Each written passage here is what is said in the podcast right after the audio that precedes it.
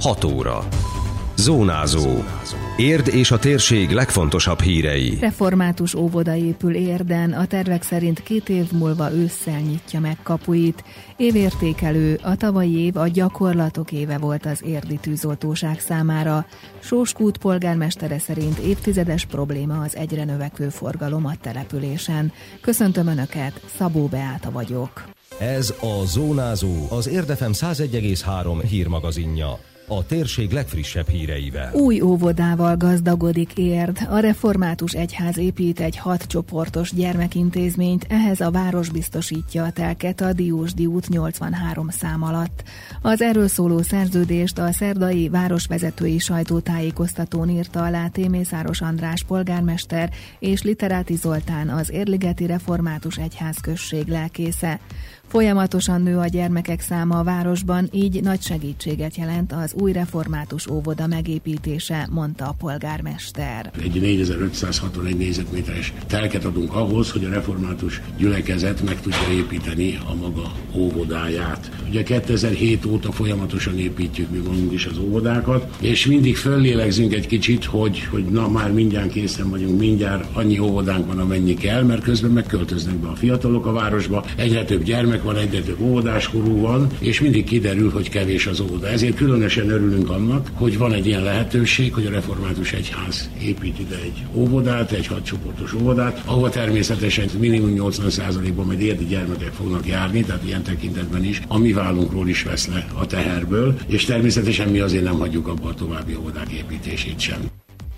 A Református Egyház óvoda programja 2017-ben indult el, amelyben országszerte létesítenek óvodákat. Az első évben a kormányzat 30 milliárd forinttal támogatta a projektet, amelyben jelenleg 66 óvodafejlesztés van folyamatban, új építésűek és bővítések egyaránt ismertette Literáti Zoltán lelkész.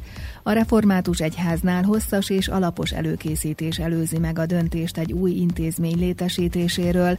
Az érdi óvodás óvodáskorúak létszáma, a református közösségek tevékenysége elegendő érv volt ahhoz, hogy kérdés és vita nélkül határoztak az érdi óvodáról, folytatta a lelkész. Utalt arra, az elmúlt tíz évben többször megfogalmazódott, hogy vállalnák egy református óvoda fenntartását. A tervek szerint 2021. szeptemberére szeretnék megnyitni. Az óvoda jogilag az Érligeti Református Egyházközség fenntartásában működik majd, de nem csak az érligeti gyerekek református óvodája lesz. Szeretnénk, ha minden érdi úgy tekintene majd rá, hogy ez az érdi református óvoda, azaz minden érdi család számára nyitott óvoda, hogy aki szeretné kisgyermekét egy szeretetteljes közösségben tudni, ahol a Szentírás drága kincseivel gazdagodhatnak a gyermekek, az bárhan mellettünk dönthessen. Természetesen nem titkolt célunk jelen lenni az érdi embereknek az életében, nem csak a vasárnapi, de a hétköznapi életében is. Szeretnénk értéket teremteni, sőt értéket ajándékozni az érdi családoknak, és ez az érték elsősorban hitünk alapján arról szól, hogy értékesek vagyunk az Istennek, a sajtótájékoztatón a városban zajló egészségügyi fejlesztések, illetve a hétvégén tartott első érdi szomszédünnep is téma volt. Mindenről későbbi adásunkban hallhatnak beszámolót. Ha enyhül is a fájdalom az évek múltával, el nem múlhat soha, addig bizonyosan nem, amíg vannak az anyaországban olyanok, akik megvetéssel beszélnek az elszakított ország részben rekedtekről, fogalmazott Témészáros András polgármester a Nemzeti Összetartozás napján a Kutyavári emlékműnél tartott megemlékezésen. A városvezető felidézte a 15 évvel ezelőtt a határon túli magyarok kettős állampolgárságáról tartott népszavazást. Az igen válasz jó megoldást kínált arra, hogy a nemzet lelkében múlhatatlan sebetejtő trianoni döntést valamelyest orvosoljuk, de a népszavazás eredménytelenül zárult az MSP és az akkor még létező SDS kampánya miatt, mondta a polgármester. Beszédében a jelenlegi ellenzék hozzáállását is bírálta. Ők és érdi követőik, a tékások, a szocialisták, a független báránybőrbe bújt farkasok számára ez a haza a mi hazánk, ez a nép, a mi nemzetünk semmit sem jelent. Előbb tesznek gesztusokat a migránsoknak, mint azoknak, akik a trianoni diktátum által szakítottak el Magyarországtól. Előbb tesznek gesztusokat a brüsszeli bürokráciának, mint a magyar embereknek. Előbb szavaznak igennel Brüsszelben arra, hogy megvonják-e az országnak járó támogatásokat, mint hogy igent mondjanak a modern városok programjára, vagy a magyar családokat támogató kormányzati intézkedésekre. A megemlékezésen a város vezetői, az önkormányzat, az ifjúsági önkormányzat, intézmények, a jobboldali pártok, civil szervezetek és iskolák képviselői, valamint lakosok elhelyezték koszorúikat, virágaikat az emlékműnél. A baloldali ellenzéki pártok nem vettek részt a megemlékezésen. Az országgyűlés 2010. május 31-én nyilvánította a Nemzeti Összetartozás napjává június 4-ét az első világháborút lezáró trianoni békeszerződés aláírásának napját. A 2018-as év nem volt kiemelkedő, nem voltak nagy káresemények, nyilatkozta az érdi katasztrófavédelmi kirendeltség vezetője, miután a közgyűlés elfogadta a tűzoltóság múlt évi beszámolóját. Sallai László szerint a tavalyi év hozta a korábbi évek átlagának káreseményeit, ugyanakkor a gyakorlatok éveként jellemezte. Nagyon sok és nagyon nagy volumenű gyakorlatot sikerült megvalósítanunk, ami alkalmas arra, ha esetleg nagyobb káresemény következne be a működési területünkön, akkor ezeket helyesen tudjuk lekezelni.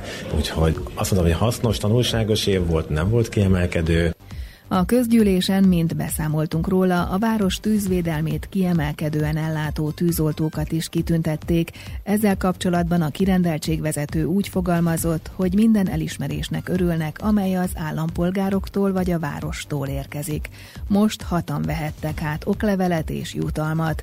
Rózsa Gábor, Ladányi Zoltán, Kovács János, Borda István, Oltósi Zsolt és Német Zoltán. Ők azok, akik a kötelező ellátáson túl például akár sportversenyeken való részvétellel öregbítik a jó nírnevünket, illetve akár laktanya felújítási munkákban, vagy karbantartási munkákban éle járnak, de akár eseteknél is, ha kiemelkedően végzik a munkájukat, egy picit többet vállalnak, mint a kötelező, akkor természetesen őket érdemes elismerni. Évtizedes probléma az egyre növekvő forgalom Sóskúton. A település polgármestere szerint ráadásul most az m 0 autóút felújítása tovább nehezíti a gondokat. A falun áthaladó kamionok miatt a házak falai már repedeznek, mondta König Ferenc az Ért TV műsorában, annak kapcsán, hogy a napokban félpályás útlezárással tiltakoztak a lakók a kamionforgalom miatt. Hozzátette, a probléma nem csak Sóskutat érinti, hanem Tárnokot, Biatorbágyot, Törökbálintot és Érdet is. Itt már évtized óta küzdünk a egyre növekvő forgalommal, és jelen pillanatban az a legnagyobb problémánk, hogy az m felújításával kapcsolatban, a híd felújítással és az összekötő utaknak a felújításával kapcsolatban nagyon sokszor dugó keletkezik az m És az m ahogy a dugó bekövetkezik, abban a pillanatban lejönnek a mellékutakra. Ez is egy országos négy számjegyű főút, ami Biatorbágyat köti össze Érdel, és ide lejönnek. Különböző helyekről, de ezt Érd is ugyanúgy a sajnos a saját nyakán érzi, hiszen nem egyszer, nem kétszer jövök, és már az érdi felhajtó, tehát az M7-es felhajtó is bedugul, azért, mert az 7-es úton már sorbának a kamionok, hogy a nullásra menjenek. Én úgy gondolom, hogy a lakosságnak az inger küszöbét most lépte át az, hogy óriási forgalom és óriási sebességgel. Sóskút polgármestere úgy vélte, össze kellene fogniuk a környező településeknek egy elkerülő, mentesítő útért. Emellett azt szorgalmazzák, hogy a rendőrség gyakrabban végezzen ellenőrzéseket az érintett helyeken. Ez utóbbit a demonstrálók szintén szeretnék elérni a gyorshajtások, illetve a kamionforgalom csökkentése miatt, és gyalogos átkelők kialakítását is sürgetik.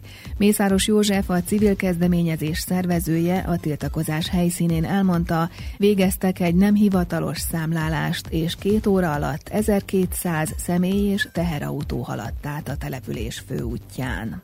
Az egyik fő cél a 12 tonnás kamionoknak a megnövekedett forgalmát szeretnénk, hogy hogyha csökkentése kerülne a, a településen belül, ugyanis jelentősen megnehezíti az itt élőknek a, az életét. Erős a zajhatás, ami, amit ez kivált, a házaknak az állaga folyamatosan romlik, ezeknek a kamionoknak az átjárásából kifolyólag. A másik fő probléma, amivel most már hosszú idők óta próbálkozunk, a településen nincs gyalog átkelőhely. Tehát az út egyik oldalról való átjutás sokszor akár egy idősebbnek, vagy mondjuk gyermekeseknek akár 5 percet is igénybe vehet. A harmadik ilyen probléma, az pedig a gyorshajtásoknak a, a kérdése, amit szeretnénk elérni, hogy egy fokozottabb ellenőrzés legyen a, a településen, és fokozottabb rendőri jelenlétet is várunk.